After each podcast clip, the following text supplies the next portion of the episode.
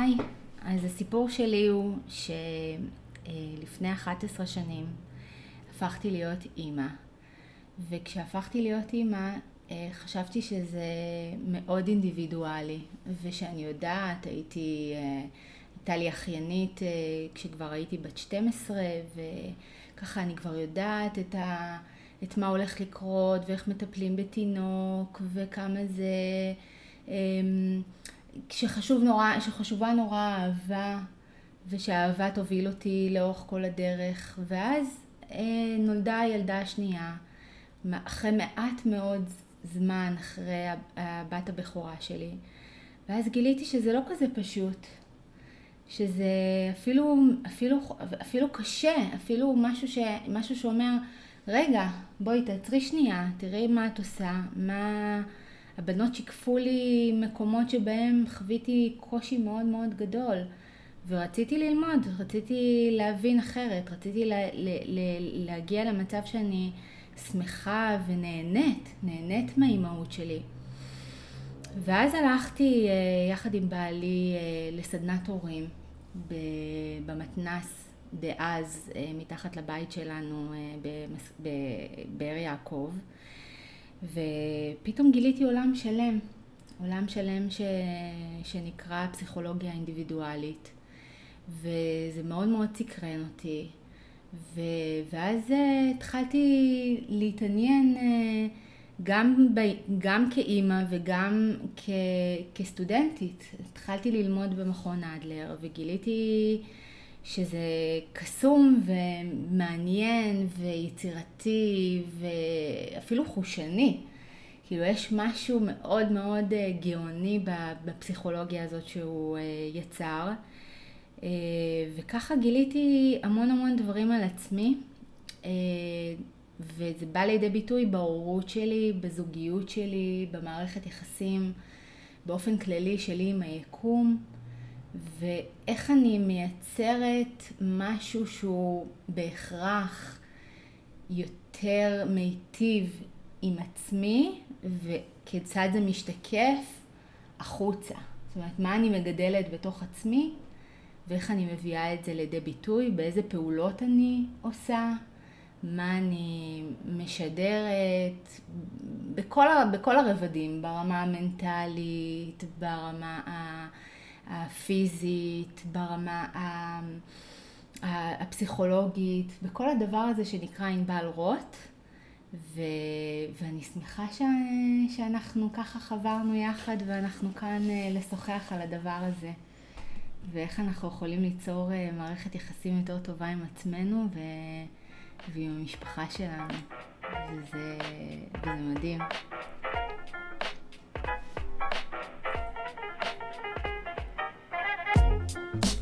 ברוכים הבאים לפודקאסט שלי. אני שרון, מדריכת הורים. שמחה מאוד מי שחוזר ושומע אה, פרק נוסף, שמחה אה, להכיר את כל מי שמצטרף. זה פודקאסט שעוסק בעולמם של מתבגרים, ונועד לייצר קשר וגשר בין עולמם של ההורים לעולם של המתבגרים. הפעם הפרק עוסק בעצם באיך אנחנו מייצרים אצל מתבגרים עצמאות, אבל לא שבא בלי מחיר, אלא שבא עם מחיר של אחריות. כי המתבגרים שלנו רוצים את כל העצמאות, אבל הם לא מוכנים לשלם את מחירה, שהוא, שהוא אחריות. אז לטובת השיחה המאוד מעניינת וחשובה הזו, הזמנתי לאולפן את אנבל רוט. היי אנבל! איזה כיף שבאת לשוחח איתי. מתרגשת. איזה כיף, הכי כיף להתרגש. נכון. כי כל דבר שעושים מתוך תשוקה הוא פשוט אה, יותר אה, עמוק. אז אה, בואי תספרי לנו קצת על עצמך. מי את? מה את? אז אני אנבל רוט, אני בת ארבעים ושתיים, חיה ונושמת הורות אה, כבר אה, מעל אה, אחת עשרה שנים, כמו שאמרתי בתחילת דבריי. לקחתי את זה לפן המקצועי, ו... ואני אימא לשלושה ילדים. זוהי בת אחת עשרה, אמא בת עשר, וליאם, אותו, בן חמש. אני נשואה באושר לארנון, אנחנו מתגוררים במזכרת בתיה, ויש לי קליניקה בביתי המופלא, ואני שמחה שאני כאן, תודה שהזמנת אותי. בכיף, זה, אני מאוד משמח אותי. תמיד שאני, אני תמיד אומרת גילוי נאות, גם אם בא לי חברה. יש הבדל בין לראיין בן אדם שהוא חבר, לבין בן אדם שהוא, שאתה פוגש אותו בפעם הראשונה. אז אני אוהבת, בדרך כלל האנרגיה של חברות מזמנת לפעמים כל מיני מפגשים טיפה יותר עמוקים. כמו עכשיו, למשל. אתם לא רואים, אבל אינדל יהיה לך חם. אז הורדתי חולצה. אז הורדתי חולצה. אז בואי נתחיל. בשמחה. מה בעצם, למה אנחנו בחרנו בנושא של האחריות? מה כל כך חשוב באחריות? בעצמאות שהיא אחראית. כן. אני חושבת שזה מביא אותי למקום הראשוני, למקום הראשוני שהוא הילדות שלנו, כי כולנו בסופו של דבר ילדים, אנחנו ילדים בגוף של מבוגר, והדרך שהמסע ש... שאיתו אני הולכת כבר ארבעים ושתיים שנה, הוא מסע של, של ילדה חמישית.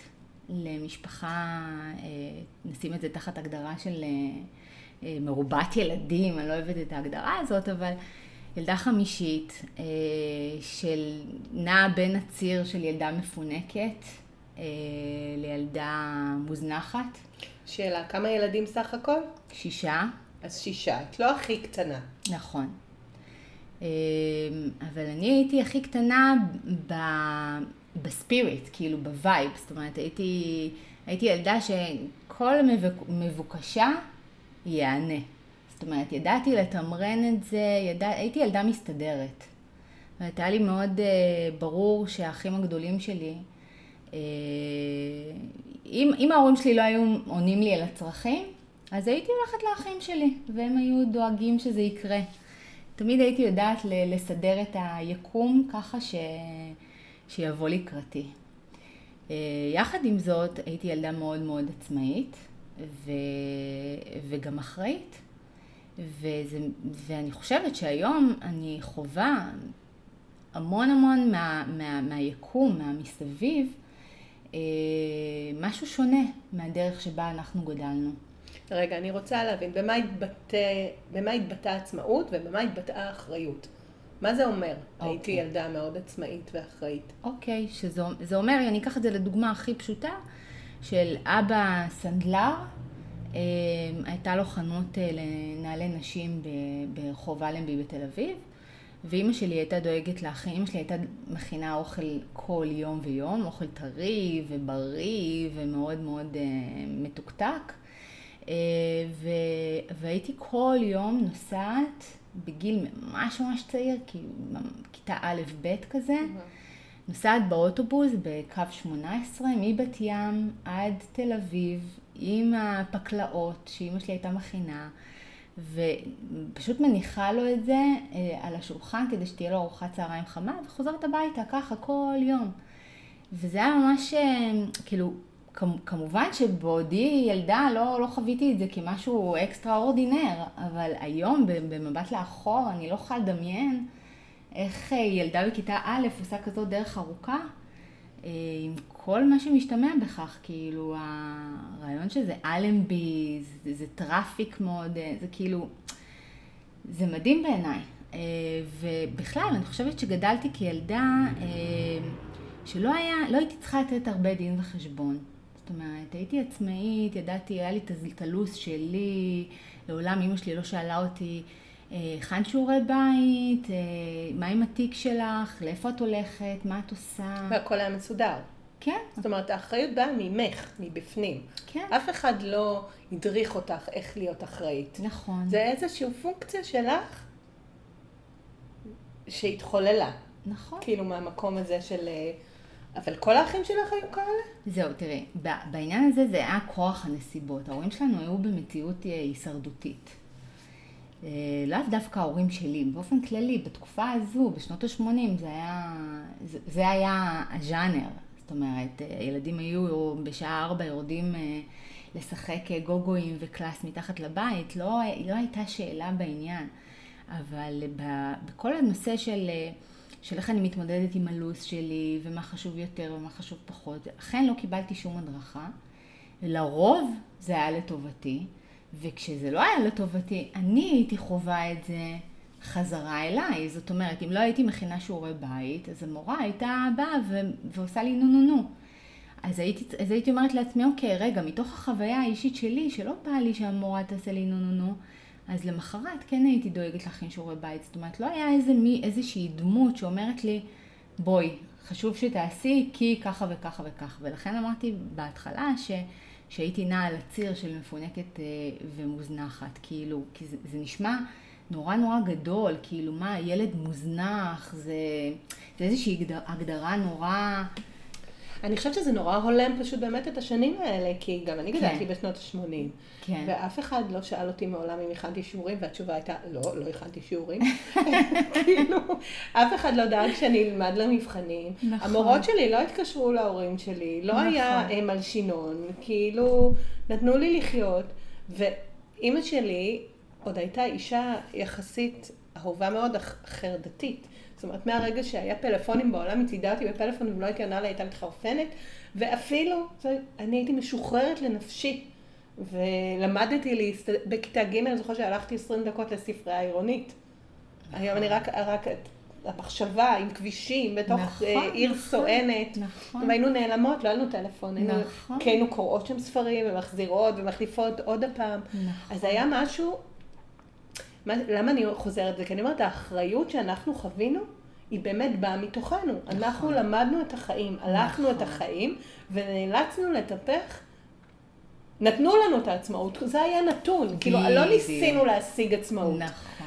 ואז מתוך באמת העצמאות הזאת שקיבלנו, נאלצנו לגלות אחריות, כי, כי אם לא באמת לא הייתה, לא הייתה לנו ברירה.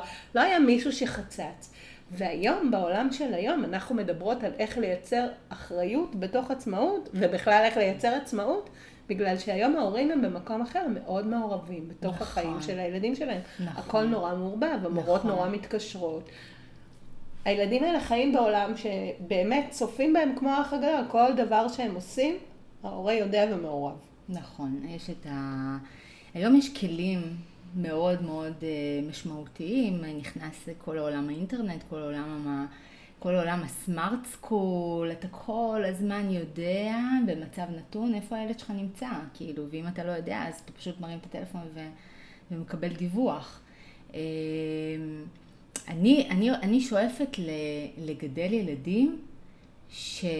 שלא יהיה לי את הצורך להתקשר ולשאול אותם כל הזמן איפה הם נמצאים, זאת אומרת, אני כן רוצה להחזיר מתוך מקום מודע, מתוך מקום מושכל של איך אני מגדלת את התכונות ואת הערכים אצל ילדיי, ואיך אני מעבירה את זה להורים בפן המקצועי, בהדרכת הורים שאני עושה, איך, אני מגד... איך... איך אנחנו מגדלים את הדבר הזה שנקרא עצמאות אחראית.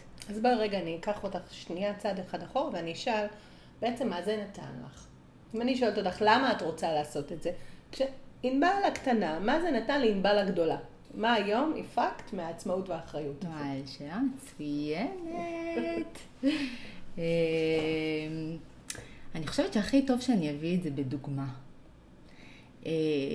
ערך מאוד מאוד דומיננטי שהיה בבית שבו גדלתי, היה שתמיד יש אוכל, ואוכל שווה אהבה. זאת אומרת, אמא שלי דאגה ש... שיהיה... שהיא הייתה קמה בחמש בבוקר, היא הייתה אישה מאוד מאוד מאוד חרוצה, גם אבא שלי היה איש מאוד חרוץ, ו... והאוכל תמיד היה מצב נתון. זאת אומרת, אה... כשאני הייתי חוזרת מבית הספר, תמיד הייתה ארוחה חמה. כשהגעתי לבגרות שלי, הבנתי ש... שפתאום אין את אימא שלי או אבא שלי שעכשיו אני אגיע הביתה ותחכה לי ארוחת צהריים חמה. הייתי צריכה לגדל בעצמי את המקום הזה שאומר, וואלה, עכשיו את צריכה לתת את הפרודוקט, כאילו, בואי, תני את התוצר, זה, זה התפקיד שלך. כשהייתי ילדה, לא היה את הדבר הזה, זאת אומרת, זה היה תחת התפקיד והאחריות של אימא שלי. וכש, ו, ומתוך התסכול הגדול הנור, הנורא הזה, זאת אומרת, זה היה תסכול ממש ממש גדול, כי, כי חוויתי קושי של, של איך יכול להיות? איך יכול להיות שלא רואים שמישהו ביקום הזה, בעלי, ההורים של בעלי, או, או הילדים אפילו, איך הם לא רואים שעכשיו אני רעבה ו- ומשהו צריך לקרות, שמישהו צריך לייצר את הדבר הזה כדי שזה יקרה.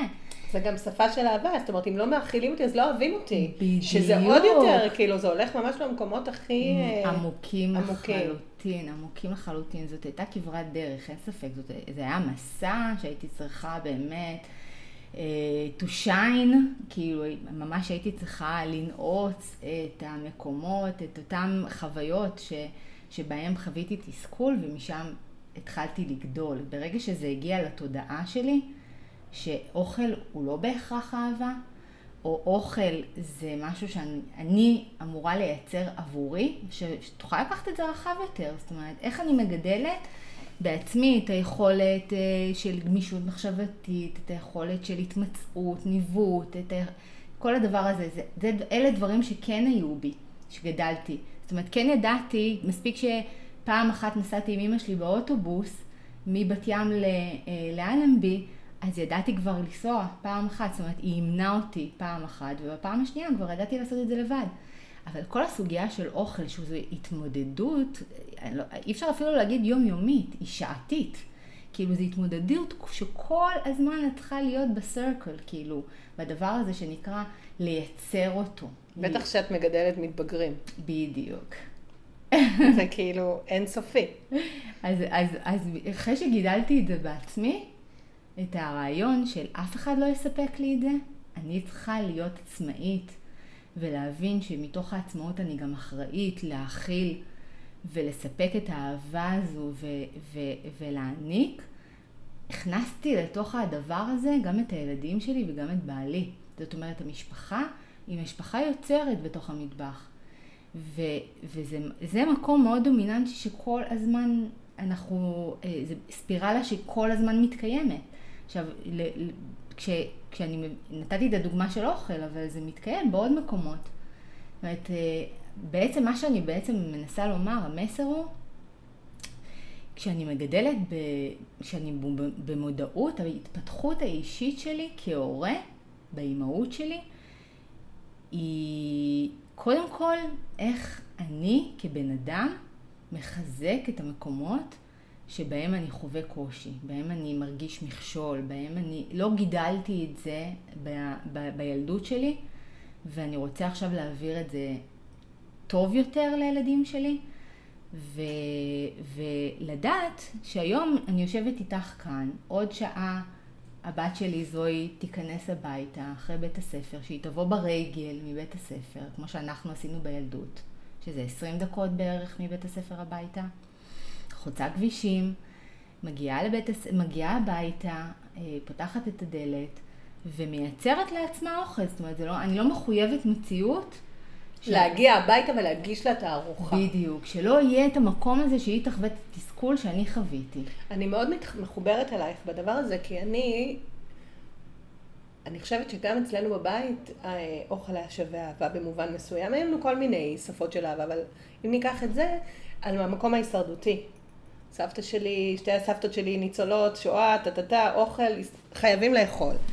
ואני המון המון הייתי במטבח, מכינה ארוחות, וכמו שצריך, ומכינה להם לפני, ותמיד שאני דואגת שיהיה להם כשהם מגיעים הביתה. כילדה? ומסודר, לא, אני מדברת, אני לקחתי את זה לבית שלי, שיהיה פה תמיד אוכל ו- ומסודר, ומסודר בחמגשיות, רק להכניס לחמם, והייתי ממש משועבדת לדבר הזה, וזה היה גוזל המון המון זמן, ברמה שקלטתי שאין לי, אה, אין לי זמן לעצמי בכלל, וגם לא לדברים אחרים, שהם יותר חשובים בעיניי. נכון. לשבת איתם, לדבר נכון. איתם, לחוות איתם, לשחק איתם, להנות איתם. אני חוזרת למה שאמרת בהתחלה, אני מאוד מאמינה שצריך להיות אה, כיף בבית. נכון. וכשלא כיף בבית, כי מישהו מאוד עוסק במשהו שלא אה, עונה לו על הצרכים, רק בשביל לענות על צרכים אחרים, שאף אחד לא אמר לו, דרך אגב, שהילדים שלו זקוקים לדבר הזה. יכול להיות שהם בכלל זקוקים לדבר אחר, זה לאיזשהו צורך שלך כילד, באמת הילד שבך. אז אני מאוד מתחברת לסיפור של לדעת באמת מה הם יכולים לעשות, מה ילד בן עשר יכול לעשות. נכון. מה, מה הוא יכול, וגם אם ילד בן עשר מגיע הביתה, וכל מה שהוא יכול לעשות זה סנדוויץ', אז הוא יאכל, אז הוא יאכל סנדוויץ' ובערב הוא יאכל ארוחה יותר טובה, לא קרה שום דבר. לגמרי. אף אחד לא אומר שבצהריים צריך לאכול סטייק או משהו, זה אפשר לאכול סנדוויץ'. נכון, נכון. ברור, אפשר לאכול גם דגנים, אני אומרת לכם, לא יודעת, מניסיון כלשהו. תראה, אני יכולה לתת לך דוגמה מאוד טובה לתמול, למשל ש... שבאמת לא בישלתי ארוחת צהריים, זה לא קורה בדרך כלל, אני כן דואגת שהיא אוכל, אני טבעונית, וכל הסיפור של אורח חיים בריא, של תזונה, הוא מאוד נוכח במשפחה שלנו, אבל אני מסתכלת כרגע רחב, אני פותחת לחדר רחב, זה בסדר, כמו שאמרת, נקודתית, שפעם וכמו שאתמול לא היינו בבית, זוהי פשוט לקחה שתי תפוחי אדמה, קילפה לעצמה, הרתיחה, ועשתה לעצמה הום פרייז, ואז היא אומרת לי, היא צילמה לי את זה, והיא אומרת לי, אמא, את לא יודעת, זה היה מדהים, כי המעטה החיצוני, ואני משתמשת במילים המדויקות שלה, המעטה החיצוני היה קשיח, קריספי, ובפנים זה היה רך, זה היה פשוט מצוין. ואז שמתי, איך היא אמרה לי, חמוץ צ'ילי, והוספתי לזה רוטב עגבניות, וזה יצא לי כל כך טעים, וחבל שלא נשאר לי כדי שתאכלי, והיא עפה על עצמה במקום הזה, שהיא הצליחה ליצור משהו from scratch, בלי שאני אהיה שם נוכחת, תגיד לה, בואי תעשי ככה ו- וזה, והמחיר, דיברנו על מחירים, מה היה המחיר? לי היה ברור, כשראיתי את התמונה, אז לי היה ברור שהנחתי, את יודעת מה? אוקיי, הנחתי שהיא לא תשאיר לי מטבח מתוקתק, מהונדס, הכל כלים, הכל... לא, היה לי ברור. ואז כשהגעתי הביתה, ראיתי את, ה... את כל המס שהיא עשתה מסביב. ואז הסתכלתי עליה ואמרתי לה, זו איזה כיף, איזה יופי שבאמת יצרת ו... ועשית משהו ש... ש... שעד כה לא עשית אותו. זאת אומרת, חווית משהו שיצרת מאפס והיה לך טעים. ו... וגם יצרת מתכון ש... שהוא לא קיים, זאת אומרת, משהו שאת רצית שהוא יהיה. ו... ואז פה נכנס, אני רגע פותחת סוגריים, נכנס פה יצירתיות, נכנס פה תושייה. נכנס פה יכולת מסוגלות, נכנס פה רצון to feed myself, כאילו לעשות משהו שהוא, שהוא, שהוא עבורי, אני, אני, אני יוצרת עבור עצמי. ואז הסתכלתי עליה ואמרתי לה, ומה דעתך על המטבח? איך הוא נראה בעינייך? אז היא אמרת לי, כן, אמא, אני, אני יודעת שאני צריכה לנקות את המטבח, אז הנה, מיד אני ניגשת. ו, ולא, לא הייתי צריכה כאילו להתחיל... לדבר את זה, לדבר את עצמי לדעת, נו בואי תנקי ולמה, או לא, את יודעת מה, אני אלך יותר קיצון, לא, לא באתי ואמרתי לה, רגע, אבל עשית, אבל למה, ואז הלמה הגדול, למה השארת את הכיור ככה, ולמה יש כל כך הרבה כלים, ולא היית צריכה להשתמש בככה וככה וככה, היית יכולה לעשות ככה וככה וככה, כאילו לייעל אותה בעניין הזה, להפך, עפתי עליה ב-מאתיים ושישים קמ"ש על איזה יופי שעשית את הדבר הזה עבור עצמך, ו- ואת כל המקום של לאמן אותה לפעם הבאה, כדי שהיא תתייעל עבור עצמה, אני משאירה את זה ל- לרגע אחרי, לא באותו רגע. זאת אומרת, אני יכולה בערב להגיד לה, את יודעת זוהי, פעם הבאה שתרצי לתור במטבח, אז בואי תחשבי רגע אם, אם, אם את צריכה את שתי מחבטות, או אם את צריכה שלוש כפות, דעת כזה. אבל אני רוצה רגע לקחת לך, מה היה קורה אם היא הייתה אומרת לך, אמא, אני יודעת שהמטבח לא מסודר, אני אחר כך, מתישהו. אז הייתי שואלת אותה, מתי זה מתישהו? היינו מתחילות לנהל איזה שיח, אבל שיח קצר, ממוקד. ואז היא הייתה אומרת, לא בא לי. אני מבינה שלא בא לך. אני לוקחת אותך בכוונה, ברור. כי זה הסיפור של האחריות. ברור. כי הרי מה מתבגרים? מתבגרים רוצים את כל העצמאות, זה סבבה, היא ראתה בטח מתכונים בטיקטוק, ואז היא עשתה לעצמה איזשהו מתכון, וזאת יוזמה מאוד יפה, כי היא לא הלכה ובחרה לאכול באמת משהו חטיף או משהו כזה, היא טרחה ועשתה את כל הדבר הזה. אז ברור שצריך להעיר את כל הדבר המדהים הזה, שהיא בחרה לאכול נכון, ואת הדבר היותר בריא, ולעשות את כל המאמץ, אבל אז כאילו היא גם הייתה בבית ספר, והיא גם הלכה ברגל, וגם עשתה, ועכשיו לא באה לנקות המטבח, כאילו. נכון. זה אחר כך בערב, יש ארוחת ערב, והכניס כלים, כאילו, אבל זה בדיוק מה שקרה. זאת אומרת, באותו רגע, אחרי שהיא סיימה את התפשיל, היא בעצם לא רצתה לנקות אחריה. זאת אומרת, היא ידעה שלא יבוא כעס ממני או מאבא שלה. זאת אומרת, לא היינו באים הביתה וטה-טה-טה-טה-טה, יוצאים, פותחים איזושהי נאום, מונולוג, הייתי יוצאת באיזה מונולוג כזה לאוויר, שאומר, אוקיי, אם עשית יופי, אבל, האבל הזה מבטל את כל מה שהיה מקודם. זאת אומרת, כן נתנו לה לשעות בחוויה של ההצלחה שהביאה מתוך העצמאות, ועכשיו בואי כנסי ותתפקידי במקום הזה שנקרא אחריות. איך אני יוצר משהו ואחר כך דואג ש, שזה, שזה יהיה במקשה אחת עם, עם אחריות.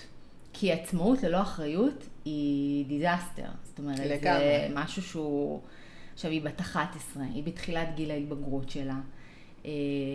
ואני רוצה לומר לך שזה זה לא, את יודעת, אה, סדנלי. זה ממש לא סדנלי. היא, היא יודעת כבר מגיל מאוד מאוד צעיר. זה מחבר אותי בדיוק למקום שממנו אני הגעתי. שעבודה במטבח היא, היא, עולם, היא, היא עולם גדול. זאת אומרת, זה, זה משהו שפיתחתי בה לאורך השנים.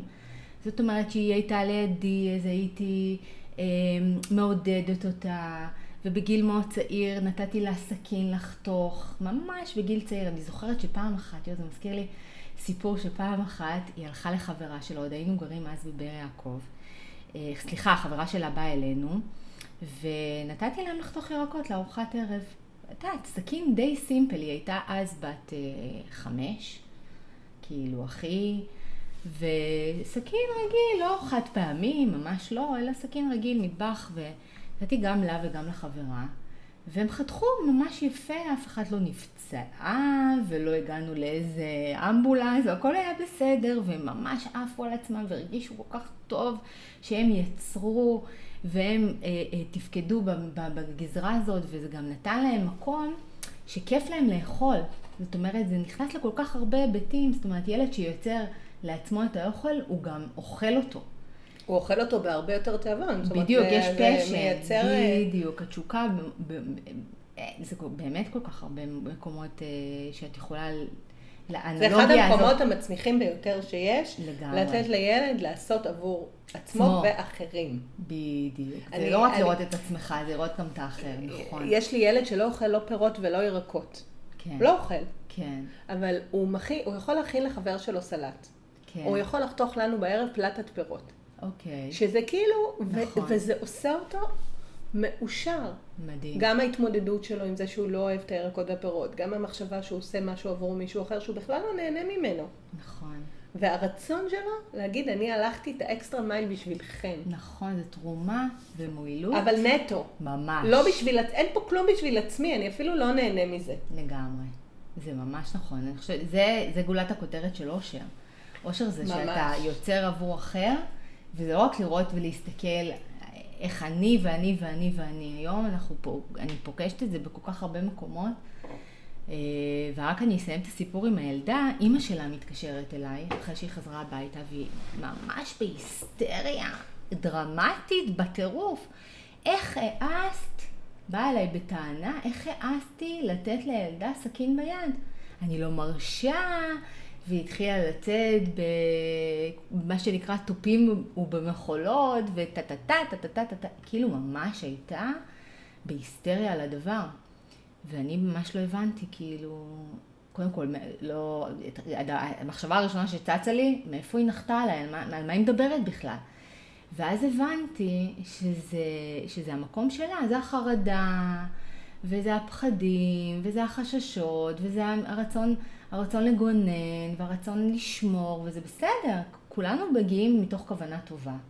תמיד אני יוצאת מתוך נקודת הנחה שאנחנו כהורים יוצאים מתוך כוונה טובה. אף אחד לא רוצה להריע לילדים שלו. ויחד עם זאת, בואי, הילדה, וככה אמרתי לה, עוד, זה היה עוד לפני שהייתי כאילו מדריכת הורים. אמרתי לה, אבל תקשיבי, את יודעת איך היא עפה על עצמה? איך היא נהנתה לחתוך את הירקות? והיא עשתה את זה במקצועיות, פשוט הסברתי לה איך לאחוז את הסכין, והיא עשתה את זה בנועם, והיה להם זמן משותף ביחד, והם יצרו משהו ש... ששתיהן יצרו יחד, ו... והיא עפה על עצמה, והיה לה כזה כיף. היא לא, היא לא הייתה שם. וחבל. את יודעת, זה באמת, אבל זה בדיוק הדבר, כי כשאני, אני חושבת שלי נולדו ילדים, הדבר שהכי, אם תשאלי אותי, מה המטרה שלך בחיים, זה שהילדים שלי יהיו עצמאים. זאת, זאת מטרה בחיים. לגמרי. עכשיו, אני לא יודעת מה, אם אני תקחי את אחורה, אני לא יודעת למה זה כל כך חשוב לי. אבל אני יודעת שיש בעצמאות, עבורי עצמאות, זה אחד הערכים החשובים ביותר, יחד עם אחריות באמת. אני חושבת שבגלל זה עצמאות כל כך חשובה לי. כי אחריות זה משהו, הילדים שלי יודעים, מאז שהם היו ממש ממש קטנים, אני תמיד אומרת, אל תסתכלו החוצה. אל תגידי לי, כי הוא עשה, כי הוא אמר, תסתכלו על עצמכם, מה האחריות שלכם בסיטואציה. נכון. וכשאתה מוליך אותם את הדבר הזה, אתה, אתה מלמד אותם בעצם להסתכל מהמקום האחראי. נכון. בגלל זה אני אומרת, גם נגיד, אם ילד יגיד לך, אבל אני לא רוצה לסדר את המטבח. אני יודע שצריך, אבל זה לא מתאים לי עכשיו. מצוין, טוב שאמרת עכשיו. אני חושבת שאנחנו אה, כהורים חשוב שניתן ריינג', זאת אומרת איזשהו דווח זמן פעולה. זאת אומרת, אם ילד כרגע לא בא לו, אוקיי, בוא נסתכל על זה בעיניים טובות ונג... ונגלה חמלה ולגיטימציה לזה שכרגע לא בא לו, כי גם לי לפעמים אחרי שאני מבשלת ו... ובאמת יש לי יצירות, ככה אני אגיד את זה בענווה ובצניעות, אבל יש לי יצירות מופל... באמת טובות במטבח ו... ווואלה, לפעמים לא בא לי. אז או שאני מגייסת מה שנקרא כוח עזר ואני אומרת אוקיי, עכשיו אני עשיתי, ילדים, יאללה. בואו, כנסו לפעולה, את עושה זה, מי, מי, אז אני, אז אני נותנת להם את אפשרות הבחירה. מי רוצה לשטוף את הכלים ומי רוצה להכניס את הכלים למדיח. ובעלי נכנס לתוך הסיטואציה, ואומרת, אני כן מגייסת משהו מבחוץ. ולפעמים, לא, לפעמים אני אומרת, אוקיי, זה גם יכול לחכות למחר. אבל אנחנו צריכים להתבונן בזה בעיניים מפוקחות ולהבין איך אני יכולה לאפשר את הריינג' הזה? זאת אומרת, כמה אני כאימא יכולה לתת לילדים שלי את המרווח בחירה מתוזמן? זאת אומרת, באותו רגע, כשביקשתי ממנה אתמול, ואז כששאלתי אותה, לא ביקשתי ממנה, כששאלתי אותה, זוהי, מה קורה עם המטבח? מתי תכנסי לפעולה? אז היא אמרה לי, עכשיו אמא, אם היא הייתה אומרת לי לא בא לי, אז הייתי שואלת אותה, אז מתי כן יבוא לך? ואז היא הייתה אומרת לי, עוד חמש דקות, עוד עשר דקות, עוד שעה. ואם היא הייתה אומרת לי, אני לא יודעת, לא בא לי, היינו מנהלות איזשהו שיח מכבד בעניין. זאת אומרת, לא היה נוצר כעס, כי זאת, כי זאת מערכת היחסים שפיתחתי איתה. זאת אומרת, זה משהו שנבנה, זה איזשהו מסע. זה הכי חשוב לדעתי, להבין שהורות, זה מסע, כן. זה מסע, העצמאות, זה מהרגע שהתינוק נולד, להבין שוואלה, כש, כשהוא בוכה, שתהיה לו איזושהי אורנטציה, למצוא את המוצץ בעריסה, של להבין שרגע, אני עכשיו יכול לתמרן את עצמי ו, ולנסות לראות איך אני אה, אה, מושיע את עצמי, אפילו שהוא חסר ישע. ולא אני כהורה קופץ מיד לעזרתו ונותן לו את המוצץ בשנייה שהוא עשה אה, ו- וכאימא צעירה, וזה מחזיר אותי לתחילת דבריי, זה שכאילו, כאימא צעירה, ארנון ואני היינו קופצים לכל, את יודעת, כאילו כל אה, הכי קטן שזוהי הייתה אה, מצייצת, היינו שם, היינו פשוט שם. ואז זה יצר המון המון אה, מכשולים בדרך, כי, כי אז כשרצינו שהיא כן to step up, כן בואי, תתחילי עכשיו אה, אה, לתת פרפורמנס, זה היה חוזר אלינו, הילדים שלנו הם המראות שלנו, זה היה חוזר אלינו בבומרן, כי וואלה, לא לימדנו אותה את הדבר הזה, אנחנו צריכים לאמן אותה. וכשפיתחתי בעצמי את היכולת שלי לאמן את עצמי, איך אני מספקת, לעצמי את האחריות ואת העצמאות, אז ידעתי גם להעביר את זה הלאה. אני חושבת שכלי מאוד חשוב בעניין הזה, זה לשיים. לשיים זה להגיד בכל רם. כשאני עושה משהו, אז אני אומרת, אני מסתובבת בבית, אני אומרת, אני צריכה יש לי אחר הצהריים, אני צריכה להכין מרק, לשים כלים במדיח, ו... וללכת, להשקות את העצים במרפסת. לא אכפת לי מי נמצא באזור. אני, אני מלמדת אותם לעשות איזה שהן רשימות, בראש. לא משהו לדעת. יש לך ציפייה שהם... לא, אין לי שום ציפייה. הציפייה היא המודלינג שלי. אני חושבת שאם לי יש מודלינג של אחריות, יש לי אחריות, העציצים, אני לא אשקיע אותם, העציצים ימותו, אני לא מצפה שאף אחד יעשה את זה עבורי. נכון. אם מישהו עושה, זה נחמד. עכשיו, אותו סיפור, גם אם מישהו אומר לי, אני עכשיו לא מנקה את המטבח. היא אומרת, אוקיי, אני יכולה לחכות עד שעה X, כי כרגע אני לא זקוקה למטבח, ולא אכפת לי. כן. אבל בשעה... שעה שבע בערב, אני הולכת להתחיל להכין ארוחת צהריים למחר, כדי שיהיה לכם כשתחזרו מבית ספר. וכדי שזה יקרה, אני צריכה שהמטבח יהיה נקי. זה יכול לקרות היום? את שואלת. אני שואלת, זה יכול לקרות היום? יגידו לי כן, יגידו לי לא. ואם אמורים לא? אם אמורים לא, אני אומרת, טוב, סבבה, אני לא מחכה, אני עושה את זה. אני מקווה שבפעם הבאה, או אני אומרת, בפעם הבאה... בדיוק, משאירה תקווה. כן, אני גם משאירה תקווה, ואני אומרת, אבל מאוד ברור. ומאוד בפשטות, בלי כעס. בדיוק. בפעם הבאה זה לא יכול להיגמר ככה. בדיוק. כזה. כדי להעביר להם. כש... ואני גם אחרי זה אמצא את הדרך לדבר איתם על אחריות. להגיד, תקשיב, כשאתה עושה בשבילך אוכל, אז יש פה מעגל. אתה צריך לתפור את המעגל מבחינתי. נכון. יש רעב, עשית אוכל, סיימת לאכול, צריך לנקות. איך המעגל יהיה ובאיזה שעות? זה גמיש. נכון. אבל יש פה מעגל. אני מצפה ממך לסגור מעגל. בדיוק. אז, אז לפתח בך את הגמישות, מאפשרת לו להיות גמיש עבור המערכת. זאת אומרת, גם, זה, המעגל הוא גם המערכת. זאת אומרת, יש כאן אנשים, כמו שאמרת, הילדים שלך מבינים ש, שיש פה את האחר, שיש פה מישהו, שאם אני לא אנקה, אז, אז, אז הבית שלנו יהיה פחות נעים לחיות בו. אם אני לא, אם אני לא אחבס, אז לא יהיה לי בגדים. זאת אומרת, כל הזמן הרעיון של עצמאות זה סיבה ותוצאה. זאת אומרת, אם יש משהו שאני לא אעשה, המחיר של זה יהיה X. זאת אומרת, אם אני לא אכין לעצמי, בוא ניקח את זה דוגמה מאוד מאוד סימפל.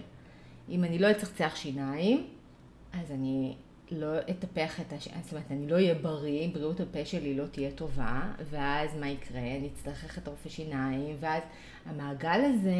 אבל מעג... זה יותר מורכב. כי יבוא ילד בגיל ההתבגרות ויגיד לי, אמא, אני מאוד אוהב אותך. את האמת, לא אכפת לי, שתרונק, אני מכיר, אני לא רואה את זה, זה לא מעניין אותי. ואם את רוצה שאני אוריד את הפח, אז בבקשה תשימי אותו ליד הדלת, אני שם אותו ליד הדלת, ואמרתי לו שלוש פעמים, והוא יוצא מהדלת והוא שוכח את הפח. עכשיו, אני יכולה פה לעלות על בריקדות. אמרתי נכון, שלוש פעמים, נכון. ביקשתי, נו, אתה לא יכול להרים את הפח? אבל אני יודעת שהוא לא עושה את זה נגדי. הוא באמת, יש פה ילד עם קשב וריכוז גם, אני יודעת שהוא רצה. והוא זה, והוא יצא מהבית, והוא לא שם לב, כי זה היה מצד שמאל, והמעלית מצד ימין, הוא לחץ על המעלית וירד. אוקיי. זה בכלל לא עלה בדעתו. אז אני לוקחת את הפח, ואני מורידה אותו. אז שאני פוגשת אותו בערב, אני אומרת לו, אתה יודע שלא, אז עוד פעם שכחת את הפח, לא, אפילו לא עוד פעם, אתה יודע ששכחת את הפח היום, ואני מחייכת. נכון. כי זה משעשע, כי זה חוזר וחוזר נכון. וחוזר וחוזר.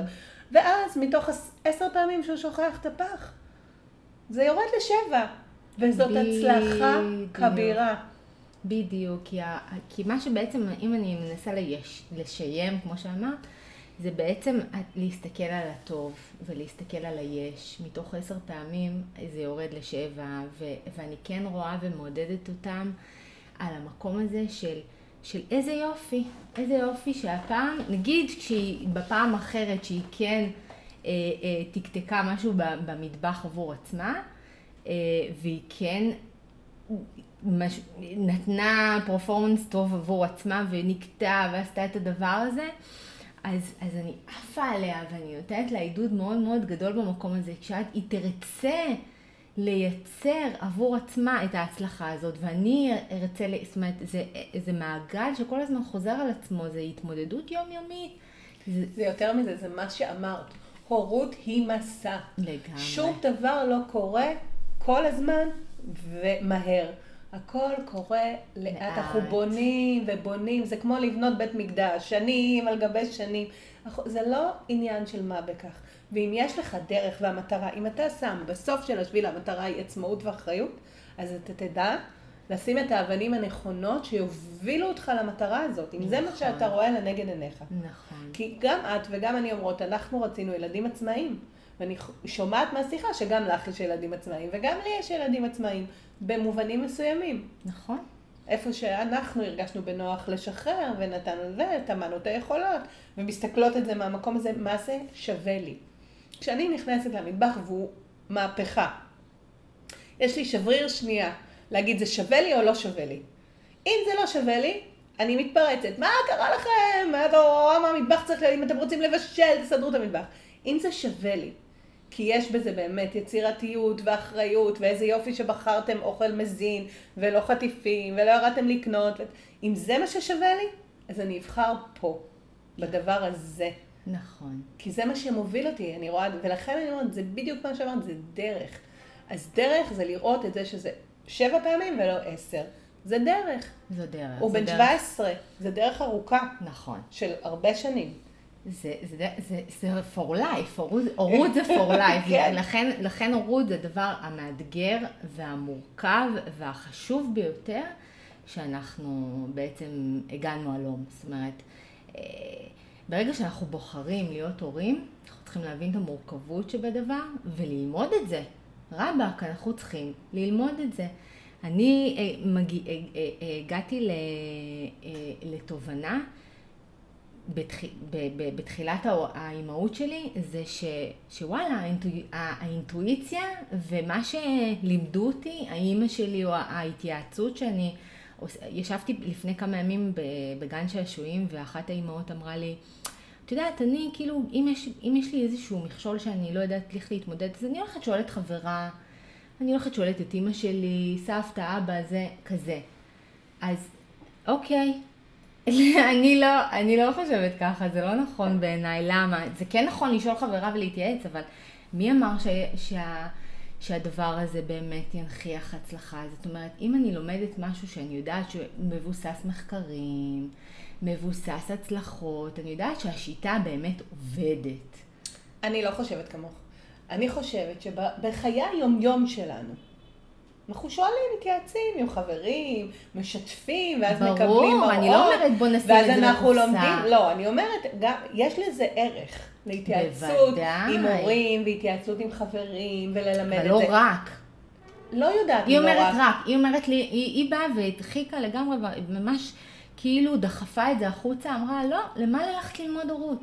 זה לא באמת חשוב. אם יש לי בעיה, אני הולכת ושואלת. אז זה לא נכון. אז זה משהו אחר, זה שיחה, זה שיחה שונה. אבל יש הרבה אנשים שחושבים שללכת להדרכת הורים או לפסיכולוג, לא משנה, כל אחד פריבילגיה. לא פריבילגיה, מעבר לזה. הם חושבים שיגידו להם שהם לא בסדר. הם מפחדים מה... ש... שיתנו להם בראש. אמרה לי מישהי פעם שחיכתה לשיחה איתי, לפעמים אמרה לי, יואו, חיכיתי לשיחה איתך ואמרתי, יאו, עכשיו היא תיתן לי בראש על איזה אימא אני, ו- ואיזה שיחה מבאסת עכשיו, יום שישי, זה יבאס לי את כל השישי. אמרת לי, ואחרי זה דיברנו ויצאתי מהשיחה איתך, הלכתי על עננים. כאילו, אנשים לא מבינים שהמטרה של הדרכת הורים היא לא לתת בראש. הם כל הזמן חוששים שיגידו להם שהם לא בסדר, שהילדים שלהם לא בסדר, שנתקן להם את הילדים, כל מיני מין איזה שהם פנטזיות שיש להם סביב הדבר הזה. ובפועל זה באמת איזשהו... איסוף של מישהו להגיד לו, אתה בסדר, רק צריך פה לכוון את זה, וצריך לכוון את זה, וצריך ללמוד את זה, ואתה יכול לקרוא את זה. זה איזושהי הכוונה, והרבה פעמים התבוננות פנימית שמאפשרת לך לצמוח. אבל אני מבינה את זה שלפעמים הבעיות שלך לא נראות לך כאלה גדולות, אז אתה פונה לאנשים מסביבך. אני חושבת שזה בסדר להתייעץ. זה בסדר לבוא ולהתקשר לחברה טובה ולהגיד לה, תקשיבי, קרה ככה וככה, ו... ו... ו... ו... ויכול להיות באמת שזה שהיא תיתן לך את הפתרון, ה... מה שנקרא קסם, ווואלה, את עושה אחת, שתיים, שלוש, ו... ופתרת את זה. אבל אם אני מסתכלת רחוק, על ילד זה ילד, לרוב ההורים לא, לא מסתכלים כאילו בחזון, לא אומרים, אוקיי, רגע, אני עכשיו מגדל ילד בן שנתיים, איך הוא יהיה כשהוא יהיה בן עשרים וחמש? הם לא מסתכלים כל כך רחוק. לא, אני, אני בדעה של, של אני מגדלת מבוגרים בגוף צעיר. לשם אני חותרת. זאת אומרת, מהרגע שליאם למשל נולד, אז כבר הייתי אימא אדרליאנית, התחלתי את הלימודים שלי באדלר, והבנתי שעליו עשיתי את כל הטסטינג דרך אגב, וממש בגיל צעיר, כי הייתי נותנת לו אה, לשטוף ידיים בכיור, אה, אוקיי, יש לך פה שרפף, בוא תשטוף ידיים בכיור, לא כל הזמן תמכתי והייתי אה, אה, במעטפת הזאת של, של לגדל איזשהו ילד בחממה. אתה יודעת, זה בן חשתי בנות, והוא הבייבי שלי, ואני יודעת שהוא הילד האחרון, אז בוא נפנק אותו, וקצת קוצ'י ומוצ'י, מלא, יש מלא מלא מלא אהבה ומלא פינוקים בקטע החיובי, אבל במקום של לגדל את החוסן הנפשי שלו, את התחושה של העצמאות, היא כל כך משמעותית, כי ילד שגדל בתחושה שיש לו עצמאות בינו לבין עצמו, אז הוא יכול לעוף בכל, בכל מקום. זאת אומרת, נתקלתי בבעיה, יש עכשיו משהו שקורה, היקום מזמן לי איזושהי, איזשהו מכשול, אז בוא נחשוב רגע עם עצמי, מה אני עושה עכשיו? אני הולך ימינה, אני הולך שמאלה, אני מתייעץ, אני רוצה אה, אה, לשבת ולפקות, לחוות את התסכול. אז במקומות שהוא היה חווה תסכול, הייתי מסתכלת עליו בעיניים טובות, והייתי אומרת לו, ליאם, זה בסדר. הייתי משקפת לו את מה שהוא חווה, נותנת תוקף לרגשות שלו. אומרת לו, זה בסדר מאמי שעכשיו אתה בוכה, עכשיו אתה מתבאס, כי נפל לך צעצוע, נפל לך, הנה לפני יומיים הוא בנה, עכשיו הוא בקטע חזק של לגו, כמו שאמרתי הוא בן חמש, והוא ממש יצירתי בקטע של הלגו, ונפל לו, אחרי שהוא בנה את כל הדבר הזה, נפל לו לרצפה וטרח, התפוצץ. והוא נורא נורא נורא התבאס, ממש. אז הסתכלתי, וכאילו, התחלתי להגיד, טוב, מה קרה? מה זה? הוא היה בהתקף של, של חצי שעה בכי, כאילו, הכי באסה. ואז הסתכלתי עליו, אמרתי לו, מאמי שלי, זה בסדר, זה בסדר שזה נפל לך, והתבאסת על זה, וזה קורה, זה קורה. אז בוא נראה, אתה, אתה יכול להישאר בתוך זה, ואתה יכול גם לקום ולהתמודד ולבנות את זה מחדש, ואם אתה צריך אותי שאני לסייע לך בתחילת דרך של הלגו, אז הנה אני פה בשבילך, והנחתי לו, זאת אומרת, נתתי לו כמה דקות להיות עם הדבר הזה, להתבאס על עצמו, אבל עדיין הייתי שם, לא נטשתי ולא אמרתי, אוקיי, יאללה, נו, אין לי כוח הבכי הזה, הבכי מעורר בנו, וואו, כאילו... בכי זה, כן, זה קורע הלב, את יודעת, אתה יושב בן אדם ובוכה, ואתה לא יודע מה לעשות עם עצמך. זה, זה הסיפור, זה הסיפור של לא אמפתיה, אלא של סימפתיה. אתה שומע את עוד הבכי, בא לך גם לפקוד, אתה לא יודע מה לעשות עם זה, זה, זה, זה, זה מפריע לך באוזן, ואז אתה מרגיש שאתה לא יודע מה לעשות, אתה מרגיש פחות טוב עם עצמך, תחושות הערך שלך יורד, אתה לא יודע איך לצאת מזה. זה איזשהו מעגל שמזין את עצמו, ואז נורא נורא קשה לנו עם הבכי. נכון. במקום, כי אנחנו גם מסתכלים, אני חושבת שזה קצת הדור שלנו, כאילו דור אה, המבוגרים, שכאילו, קודם כל לבנים בכלל אסור לבכות, מגיל מאוד צעיר אומרים להם, אל תבכה, אל תבכה, אל תבכה. ובנים שבוכים, מגיל חמש בערך בנים שבוכים, מסתכלים עליהם בעין עקומה. זה כאילו לא לגיטימי, זה דרך לא לגיטימית להוציא רגשות. כן, כי קופצים לנו כל הדברים שאמרו לנו בילדות. לא לבכות, ובנים בכלל, הבנים בוכים בלילה וכולי, ובכי זה דבר מנקה. זה דבר שמותר לך, משחרר, כל האדרנלין הזה שאתה לא יודע, אם הוא לא יפרוק אותו בבכי, הוא עשוי לפרוק אותו באלימות. לגמרי. או בכל מקום אחר. בכל מקום אחר. בהתנהגות מפריעה אחרת. כן. בלהגיד, איך לא רואים אותי? הרי כל הרצון שלנו, גם אנחנו כמבוגרים, היום, את יודעת, אנחנו מבוגרים, אני בת ארבעים ושתיים, תעת, כאילו, אני אומרת לעצמי, אוקיי, אם עכשיו הייתי בוכה, היה בא לי שתסתכלי עליי ותגידי לי, מאמי שלי, אני פה, זה בסדר. ולא, רגע, אבל אם בא, מה את בוכה? ולמה? ולמה? ו- ו- ו- ו- ו- ודי כבר, אני לא יכולה לשמוע אותך. כי זה מה שהם חווים. הם, הם, הם, הם רוצים שמישהו יראה אותם. הם רוצים שמישהו יבוא וישהה איתם רגע בדקה הזאת, ויגיד להם, זה בסדר.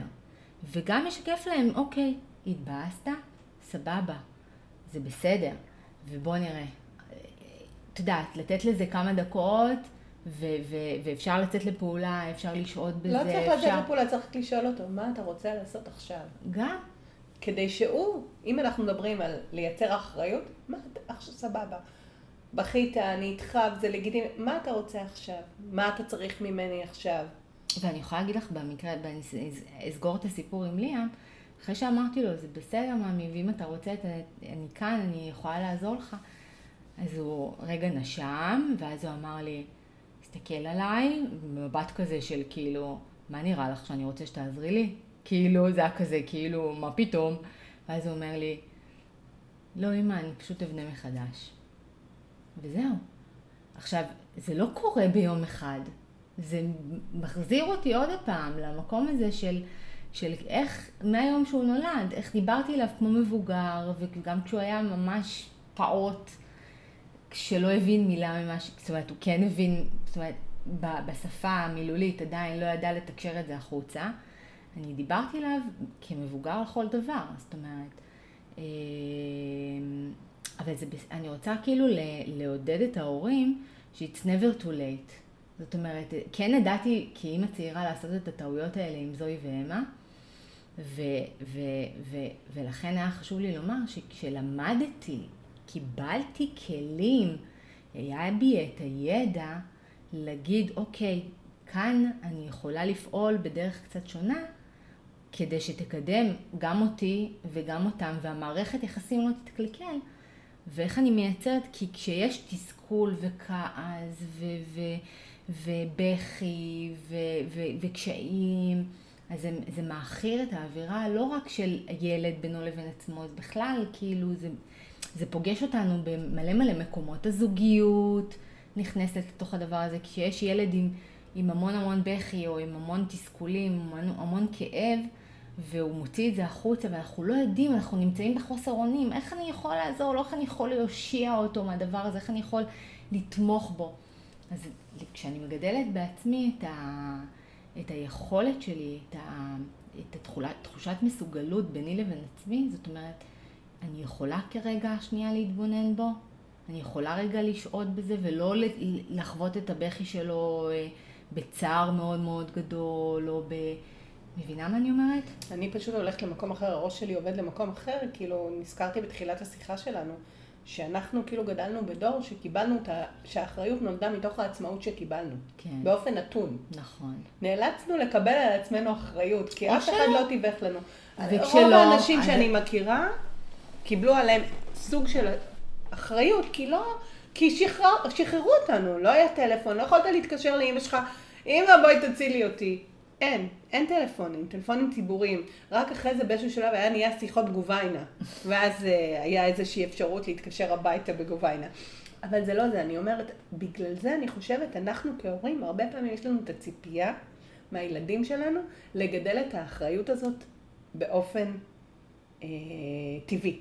כן. ואני חושבת שהדור של ההורים שלנו צריך לעזור לילדים שלנו לגדל את האחריות הזאת באופן שהוא לא טבעי, כי היא לא באה באופן טבעי, כי אנחנו לא משחררים אותם, כי אנחנו לא מסייעים להם, כי אנחנו כל הזמן, הורות היום היא הורות הליקופטר, הילדים במרכז, כל הזמן אנחנו עושים דברים עבורם, הוא לא מספיק גדול, הוא לא מספיק בשל, הוא לא מספיק יכול, ואז... אני חווה את זה מאוד מאוד מאוד. אז אני חושבת שבאמת יש פה איזושהי ציפייה שלנו שהיא לא הגיונית, שזה...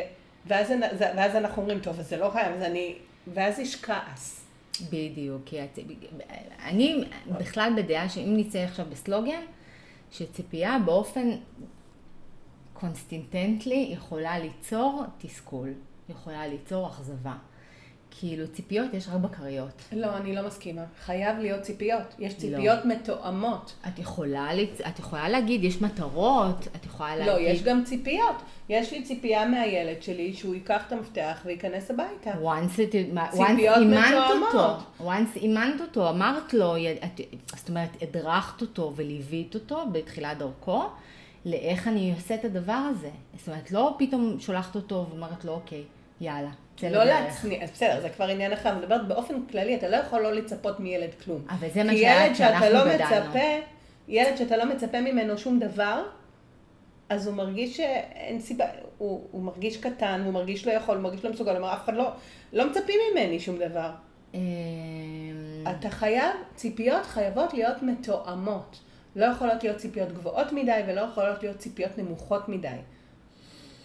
זה הסיפור של ציפיות. אין דבר כזה, יותר אחד בעולם בלי ציפיות. נכון, אני חושבת שהמילה שאיפות אולי יכולה להתאים. זאת אומרת, אולי רצונות, אולי משהו שאומר, חשוב לי להיות,